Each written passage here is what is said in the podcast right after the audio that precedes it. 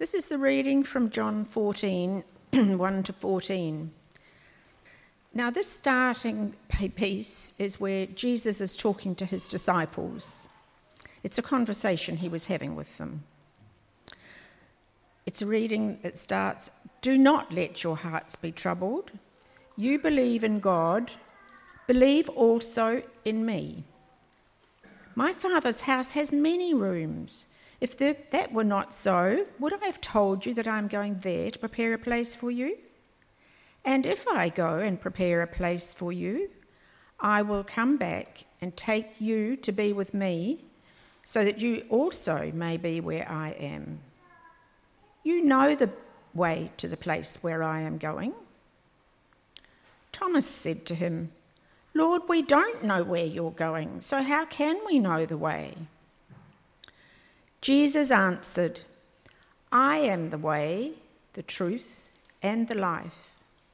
No one comes to the Father except through me. If you really know me, you will know my Father as well. From now on, you do know him and have seen him.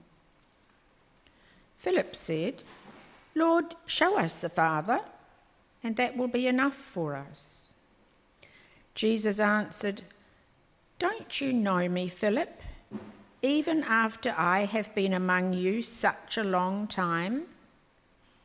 Anyone who has seen me has seen the Father, and that Father is in me. The words I say to you, I do not speak on my own authority. Rather, it is the Father living in me who is doing his work. Believe me when I say that I am in the Father and the Father is in me, or at least believe on the evidence of the works themselves. Very truly, I tell you, whoever believes in me will do the works I have been doing, and they will do even greater things than these because I am going to the Father. And I will do whatever you ask in my name so that the Father may be glorified in the Son. You may ask me for anything in my name, and I will do it. Well, friends, it's uh, lovely to be here and to get back into John's Gospel. Um, but the question that this passage opens up for us is what's troubling your heart at the moment? Um, all of us will have a different answer to that. What is it for you? There are many options. Um, uh, uh, the many options that kind of get seem to be multiplied in our hyper-connected age, right? Um, as, someone's, as, as someone has called it, the age of anxiety. Uh, perhaps for you, it's kind of the big social, political things going on, that, or um, ecological trends that just weigh on you. Maybe for you, it's more personal struggles, um, things that are happening in your own life. Um, maybe you resonate with this. I thought I'd uh, chuck up another Charlie Brown cartoon. Maybe you resonate with old Charlie. Oh, you look kind of depressed, Charlie Brown. I worry about school a lot, he says. I also worry about my worrying about so much about school. My anxieties have anxieties. maybe you resonate with that, and even your anxieties have anxieties. Uh, maybe that's not you right now, but you can identify with that in the past, uh, or what will be in the future. Um, if the stats are right, these kind of issues will be live issues for many, many of us here. Well, we're going to reflect on these incredible words of Jesus today um, that we've had read for us. Incredible words. Do not let your hearts be troubled. Uh, we're going to see in a moment that there was a particular trouble that Jesus was talking to his disciples about, a particular trouble he was wanting them to guard against. But what Jesus says here gives us a framework that we can think about any of our troubles within, a framework to think about all of our troubles. I'm going to pray for us, though, before we dive in. Our God and Father, we do confess to you today the troubles on our hearts. Oh Lord, we, um, we ask your help now as, that as we hear your word, that by your Spirit you might move in us and take your word and plant it deep in us. Um, please grow within us the kind of confident faith that we see pictured here.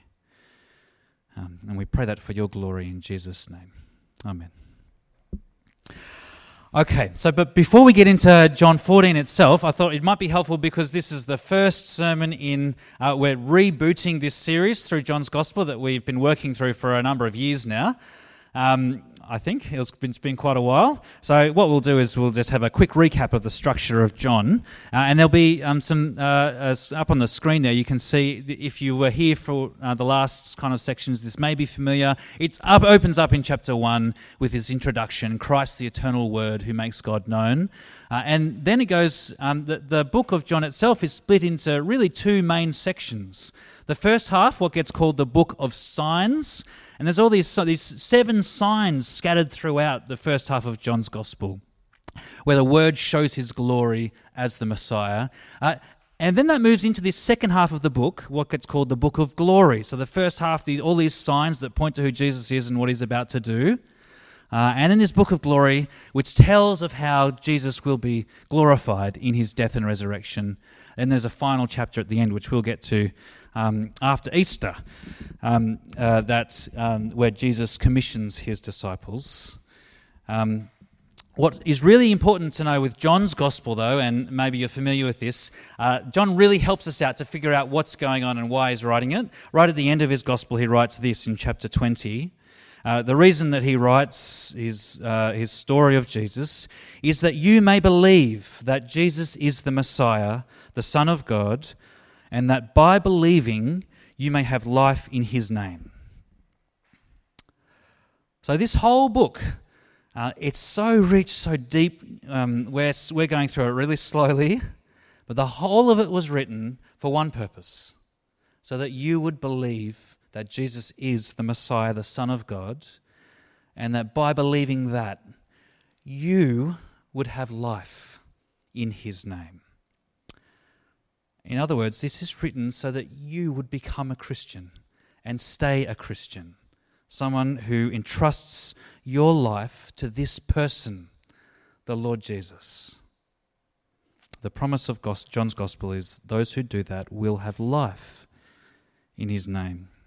But something really interesting happens uh, in this second half of the book. Um, and the next slide shows a little bit about it something really hap- interesting happens as you turn, go into this second half of the book. There's a like a narrowing in, a zooming in of focus. Um, the first half is kind of set over a few years. The last half of the book is set over just a few days. The first half is all these public things that Jesus is doing. This last half, it really narrows into this private conversation, as we heard, this conversation between Jesus and his disciples. Um, it's a small gathering where Jesus is preparing them for what is about to happen. And so, over the next few months, we're going to be in John's Gospel right up till Easter. Uh, and over the next couple of months, as we do that, we're going to basically be camping in the night before Jesus died. There's last words of Jesus to his disciples. We're going to camp there and meditate and reflect on um, uh, these words of Jesus and then the story of Jesus' own crucifixion. Uh, and then on Easter Sunday look at the great account of Jesus' resurrection. So that's what we're, that's what's coming up. Um, we're staying this final hours all the way up to Easter. Um, but something's happened. So on to John 14. Then something's happened just before John 14 that kind of sets the scene. Um, uh, if you've got your Bible, it's not on the screen, but you can um, just flick your eye if you have your Bible open or you grabbed one on the way in. Uh, you can see there at the end of chapter 13 right before our passage, uh, Jesus is telling his disciples he's about to go away, um, and they can't come with him yet. But he also predicts that one of his disciples, Peter, is going to disown him, is going to reject him, uh, deny he even knew him. Um, it's a bit of a sobering scene um, in the gospel. Um, Judas has just left to betray Jesus, so there's a kind of darkness about it. And it's into that scene into that scene that Jesus says to his disciples gathered there, Do not let your hearts be troubled. Um, he's looking ahead to his betrayal, to where he's going to be deserted uh, by his closest friends, uh, where he's going to be executed on a Roman cross. He knows all that's coming, but he still says to these people gathered around him, Do not let your hearts be troubled. He wants them to to bring this to mind after everything's happened. He wants them to know none of it is outside of the Father's control. None of it. Um, can be a bit hard to read the tone here. Um, I think it would be a mistake to read this as a bit of a harsh command of Jesus. Um, don't you do it, okay? Don't you dare let your hearts be troubled. Uh, don't do it. Don't ever even feel anxiety. Um, it seems to me that that, w- that is what's going to lead you to a kind of Charlie Brown response. Um, being anxious about your anxieties. I know I shouldn't be anxious, and now I'm anxious about being anxious. Uh, um, Jesus here is comforting his disciples, not berating them. He's comforting his disciples. uh, he recognizes their troubled hearts and he's inviting them, he's urging them to set their hearts at ease. But how could he do that, right? How could they do that? How could, how could you do that today? Um, is this just Jesus saying, Look, I know there's all these troubles going on. You're about to face lots of troubles. Just ignore your troubles and put on a happy face. Is that what Jesus is going on about here? What he's saying? Well, no, it's not. Jesus is saying something much more powerful here. Much more powerful. He's not saying just sort of paper over your troubles and ignore them and put on a happy face. That's not what's going on. He's saying, Come to the one who is bigger than your troubles. Um, come to me and trust me. That's what Jesus goes on to say. He says, You believe in God, believe also in me. In the Bible, that word believe or uh, to believe or to have faith, um, that's not co- kind of talking about what sometimes we think of, which is kind of a blind, ignorant, kind of a blind ignorance or a, like just a vague feeling. Uh, when the Bible talks about faith, about believing, it's talking about personal trust. Trust in a person. Jesus says, You believe in God, believe also in me. Trust me. That's the only way out of your troubled hearts. Um, and what happens now is, as you kind of move through the rest of the passage, is Jesus goes through, uh, goes on to fill all of this out for them. Why can they trust him? Why, why is this um, a reasonable thing for Jesus to ask? Why can they trust him in the midst of their trouble? Um, well, Jesus goes on, verse 2. My Father's house has many rooms. If that were not so, would I have told you that I am going there to prepare a place for you? And if I go and prepare a place for you, I will come back and take you to be with me, that you also may be where I am. The whole purpose of Jesus going away is for him to come back and get them, to prepare a place for them. Uh, that's what he's doing. He's preparing a place. Now, I used to uh, get a bit confused about this when it says Jesus uh, the old version said many mansions, if you're familiar with that. Uh, my father's house has many mansions.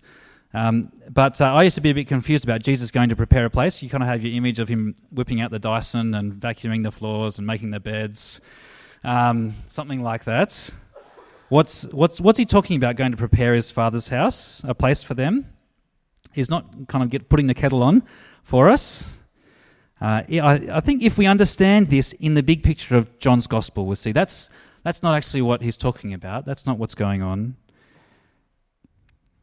Um, we've already touched on this, but the whole of John's gospel, all of it sort of surges towards this, these final hours of Jesus' life, to his cross, to the, his death and resurrection. Now, that's the focal point of the whole book. And when Jesus, at this point, tells his disciples that he's going away to prepare a place for them, he's looking ahead to that moment. Um, he uses this image of the Father's house to talk about eternal life with God. Uh, and preparing the way for them meant him going to the cross. That's what preparing a way for them meant, where he would make it possible for sinful people to be in a loving relationship with a holy God. That's Him preparing the way for His people to be welcomed into His Father's house. Uh, and that means for us, see what that means? Uh, it means that we're in actually an even better position than those first disciples that Jesus is talking to here. Um, he was looking forward to where he would prepare their place at the cross. We look back on that completed work. The place is already prepared. And Jesus promises to return and take you there. It's a promise that you can know is certain because he rose from the dead. So, friends, do not let your hearts be troubled. Trust in this one. Trust in Jesus, the one who has made a way for you at the cross. It's incredible to think, isn't it? Um, when it says Jesus will return so that we might be with him. Incredible to think that Jesus wants you to be with him. He wants you to, he considers heaven in some way incomplete without you there with him. That he wants relationship with you, so trust him. Do not let your hearts be troubled. And he goes on uh, in verse 4, he says that, that, that line, You know the way to the place where I'm going. And then Thomas pipes up. Uh, he starts to kind of argue with Jesus a bit. He says, you know, and you, have got to have a bit of sympathy for Thomas, right? He says, uh, Lord, we don't know where you're going, so how can we know the way? Uh, Jesus, what are you talking about? He's confused. Uh, he thinks Jesus is talking about some kind of special way or some secret place that he might be going to. And Jesus answers with some of these, these words that are some of the most famous and some of the most controversial words in the whole Bible. Uh, Jesus says to Thomas, I am the way and the truth and the life. No one comes to the Father except through me. Can you see how this claim of Jesus is at its heart good news? It's wonderful news. The way to God isn't some secret path that only the really clever people can find or the really good people can go on. Jesus doesn't say, I will show you a way, and if you're kind of really clever, you'll be able to figure it out. He says, I am the way. He says, Jesus says to Thomas, Actually, Thomas, you do, you do know the way. You do know the way because you know me. The way to God isn't some kind of set of special rules to follow, it's not a secret path to walk. The way to God is a person. The way to the Father is through His Son. And that is really good news. It's good news because it means that that way is open to everyone. Because everyone can know Jesus. Everyone can know him. You don't need to pass a test. Uh, you just need to come with the empty hands of faith and trust this person. Trust what he says. Trust what he has done for you. If you know him, you, you do know the way because He is the way. So, friends, do not let your hearts be troubled. Jesus is the way. He doesn't show us the way, He is the way. But He also doesn't say, I am a way, does He? Um, he says He is the way. And this is where Jesus' claim really cuts sharply against our culture, right? Um, there's a popular parable told, I don't know if you've heard it, uh, told of an elephant in the middle of a dark room. Um, and the, the elephant has all sorts of people gathering around it, each touching a different part of the elephant, and they're all trying to describe what they're, what they're touching. One person touches the tail and says, mm, This creature is skinny and furry. Uh, another touches the leg and says, No, no, no, no, this creature is strong and thick. Another touches the tusk and says, No, no, no, this creature is hard and pointy. And it goes on. Uh, and the point of the parable is that each of the people were touching a part of a bigger truth. Uh, they were all touching the elephant, uh, but they could only see a part of it. And they were all right in their own way. And the, uh, the application gets made to world religions of the world. They're all grasping at one part of the truth, um, each of them right in their own way. And it, it sound, that sounds very, it's appealing, isn't it, to postmodern ears especially. But, friends, it falls down. Uh, it falls down on one level, you just can't hold to it if you just have a, even a basic understanding of the fundamental claims of different world religions. Um, Christianity claims that the historic death of Jesus on the cross is at the central point of all history. Um, Islam claims that Jesus could never and did never die. Uh, so, two logically incompatible claims. They can't both be right. Uh, and it doesn't actually honour those who hold to either religion to ignore those kind of differences, does it? On a deeper level, though, there is a kind of arrogance about this claim. You see what's going on here. The only way that you can say this, that all these different religions are grasping a part of the elephant, the only way that you can claim this is if you think you see the whole elephant. uh, if somehow, uh, the only way you can claim it is if somehow you've achieved a level of enlightenment that has escaped the vast majority of people who have ever lived. Uh, but what right do you have to claim that?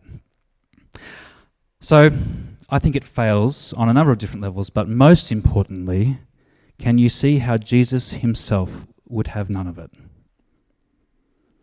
Uh, he would reject that way of thinking about how you know God.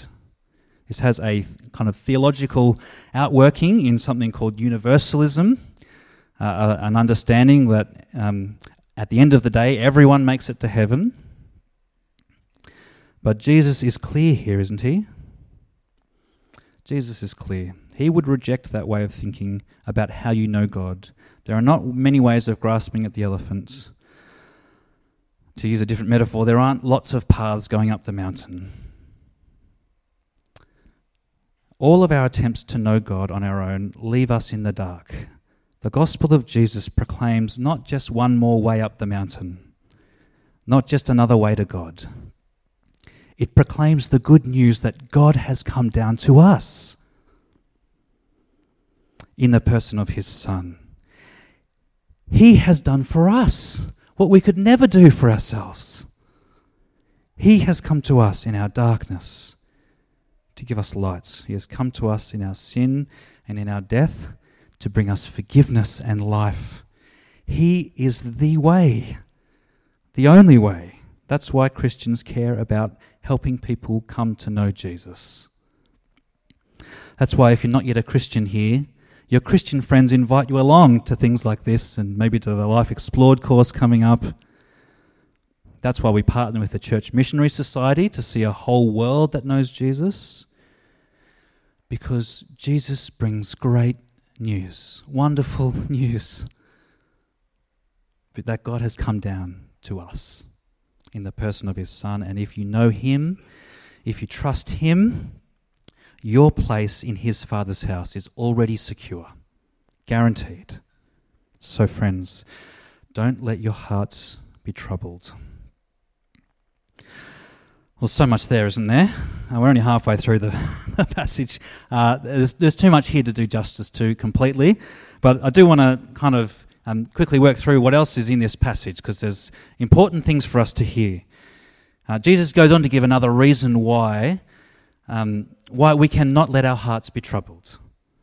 The third reason Jesus gives uh, is that he, not only is he preparing a place, not only um, do we already know the way if we know him, but Jesus goes on to say, if we know him, we already know the Father we know the Father. Verse 7 If you really know me, you will know my Father as well. From now on, you do know him and have seen him. Um, this this kind of keeps happening, right? The disciples don't like uh, we we, uh, we kind of can relate to them. They don't quite get it. Another disciple ch- chimes in. Philip says, um, "Lord, show us the Father, and that'll be enough for us." And it, uh, it, again, it's hard to read tone, but maybe Jesus gets a little frustrated at this. Jesus answers, Don't you know me, Philip? Even after I've been among you such a long time. Uh, anyone, who, anyone who has seen me has seen the Father. How can you say, Show us the Father? Don't you believe that I am in the Father and the Father is in me? The words I say to you, I don't speak on my own authority. Rather, it's the Father living in me who is doing his work. Believe me when I say that I am in the Father, and the Father is in me, or at least believe on the evidence of the works themselves. Again, there's so much in there, but we're glimpsing here at the heart of the universe. Um, we're glimpsing at the heart of the Christian faith. Uh, Jesus reveals God, not just a part of God, but God, truly and fully. Um, he reveals God as Trinity, what Christian theologians have termed Trinity. Um, God is three persons Father, Son, and Holy Spirit in one divine essence. Uh, each of them fully God, each acting in their own particular way. The Father sending the Son and the Spirit, the Son accomplishing salvation, the Spirit applying salvation, uh, each acting in their own way, but each acting in perfect unity as one God. The one God who exists eternally in a community of love. Uh, it's a, a mystery. Uh, it's something that we believe not because we can figure it all out in our heads. We believe it because of Jesus, actually, because it's revealed to us. Not because it's the most kind of logical option we can figure out with our limited minds. But what Jesus says here is an incredible claim. Uh, see what's going on. Philip wants to kind of um, look around Jesus. He wants to look behind Jesus, maybe through Jesus, to the real deal, to see what God is really like. And Jesus says, No, don't you see, Philip? If you want to see the Father, all you need to do is look at me. Not through me, not around me. I and the Father are one. To see me is to see God. Jesus says, If you know me, you know the way to eternal life with God. If you know me, you know God Himself. There's no surprises waiting for you. And that's astounding, right? Um, think about the character of Jesus. Even in the last few chapters of John's Gospel, he is one who was washed, who was bent down in humility to wash his disciples' feet, to even wash the feet of the one who would betray him, who he knew would betray him. Uh, here is the one who was about to pour himself out because of his love for his people and his world, even to death. And Jesus says that he is what God is like. That God loves you like that because Jesus has loved you like that. So, friends, do not let your hearts be troubled. well, there's a final couple of verses here, and again, there's lots in them, but uh, do you notice the big turnaround? There's a big turnaround from the start of this passage to these final verses. Um, at the start of the passage, the disciples, he anticipates their, their troubled hearts, their anxiety, their concern, and you see where he lands? He wants these disciples to go from fearful anxiety, from this troubled hearts, to be transformed into those who would live lives of confident dependence on him, lives of lives with a purpose.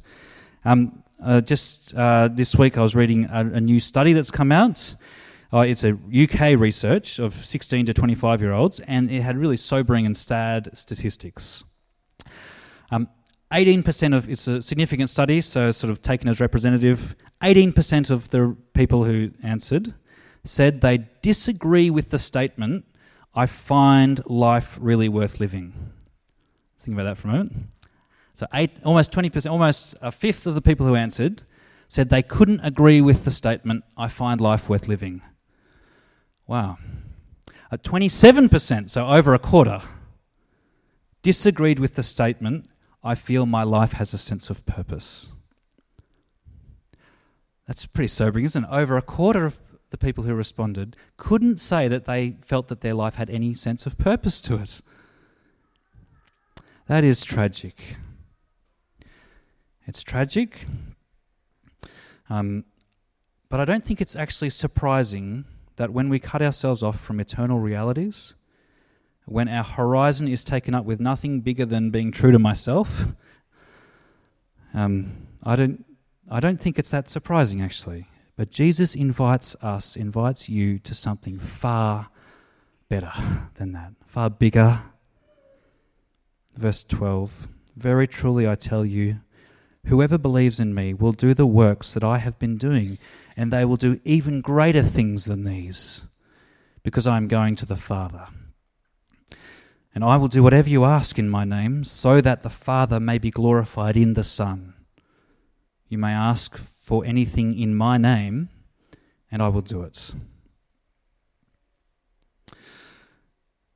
Jesus says that those who believe in him will do his works.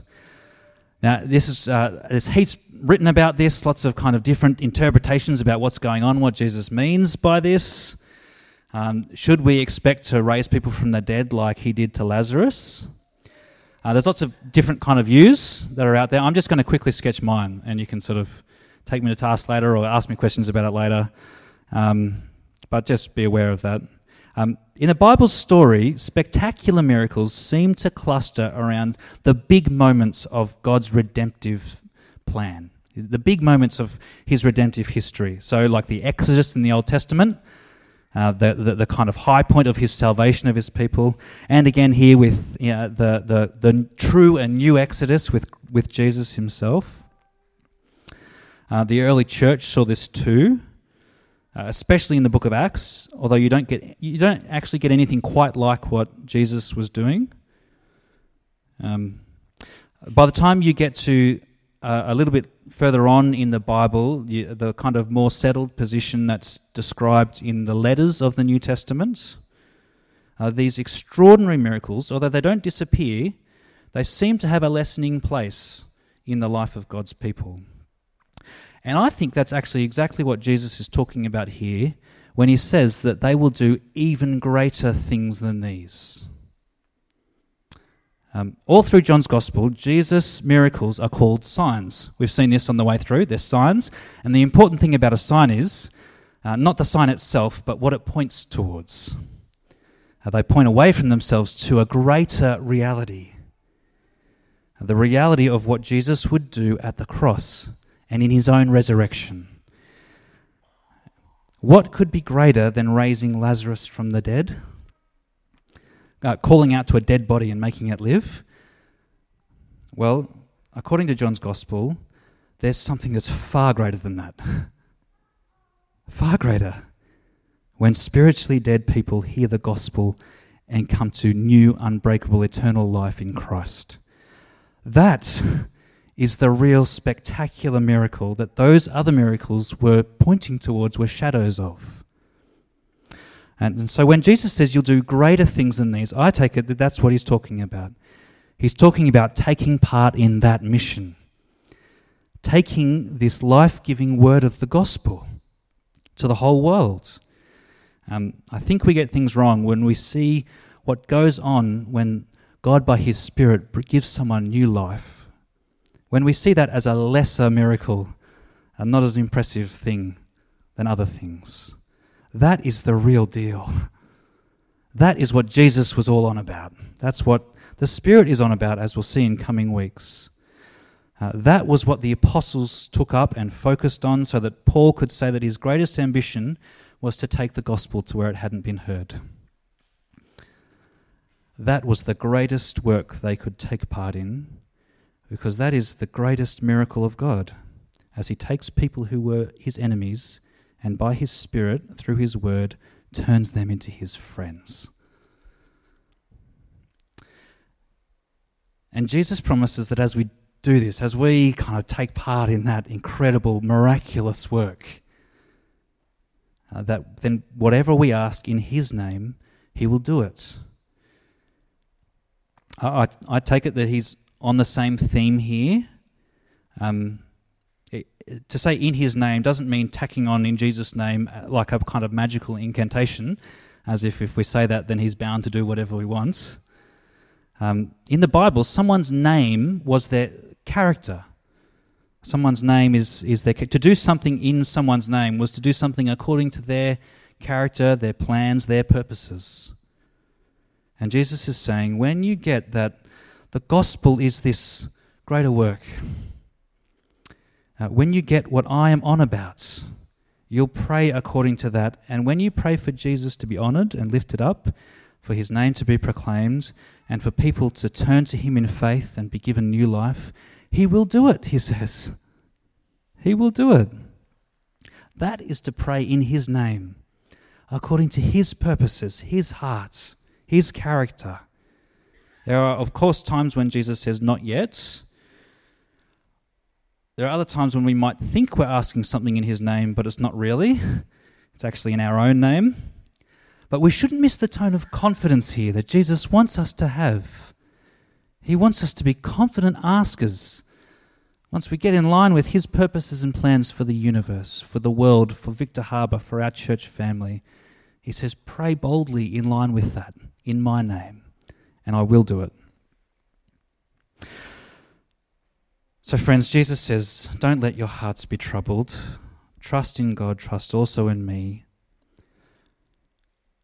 And here's a better way get on with my work, with the greatest thing of living out and promoting the gospel, depending on me in prayer, um, with confidence that I will do as I've promised. I'll come and take you to be with me. And I'll continue to be work, even at work, even now, according to my good and eternal purposes. So, friends, what troubles your hearts? That's the question we started with. It's the question we're going to end with. What troubles your hearts? Today, you have an opportunity to come to this Lord, to this one, to Jesus, the one who at the cross has, has made a way open for everyone to come to God. uh, the one who has promised will return to gather up his people, the one who has incredible work to do here and now of giving people new life. Today, you have an opportunity to come to Him, to take all of your brokenness, all of your betrayals, your denials, your fears, and hand them to Him. He's big enough to take them. By faith, come to Him. Lay those troubles at the foot of the cross. Trust Him. He's already prepared your place. Don't replace fear, though, with a vacuum, with nothing. Replace your anxieties with this kind of gospel shaped purpose. Confident in Christ, living, praying, working in His name to see His gospel continue to change lives for the Father's glory. I pray for us. Our God, thank you so much for your word. Father, we ask your help as we seek to understand it. We thank you for the promise of your Spirit, the precious gift of your Spirit that helps us. I pray for wisdom and humility. Um, Jesus, you tell us to ask you anything in your name. Um, Lord, we pray we we pray that you might continue your good, life giving, miraculous work here in any way that you see fit.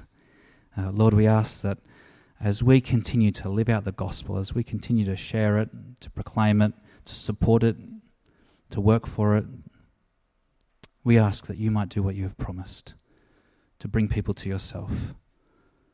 Uh, we ask that for your glory, so that when we um, join with all the saints on the last day. We will see many, many friends who have come to know you through the work of the gospel here. And we pray that for your glory in Jesus' name. Amen.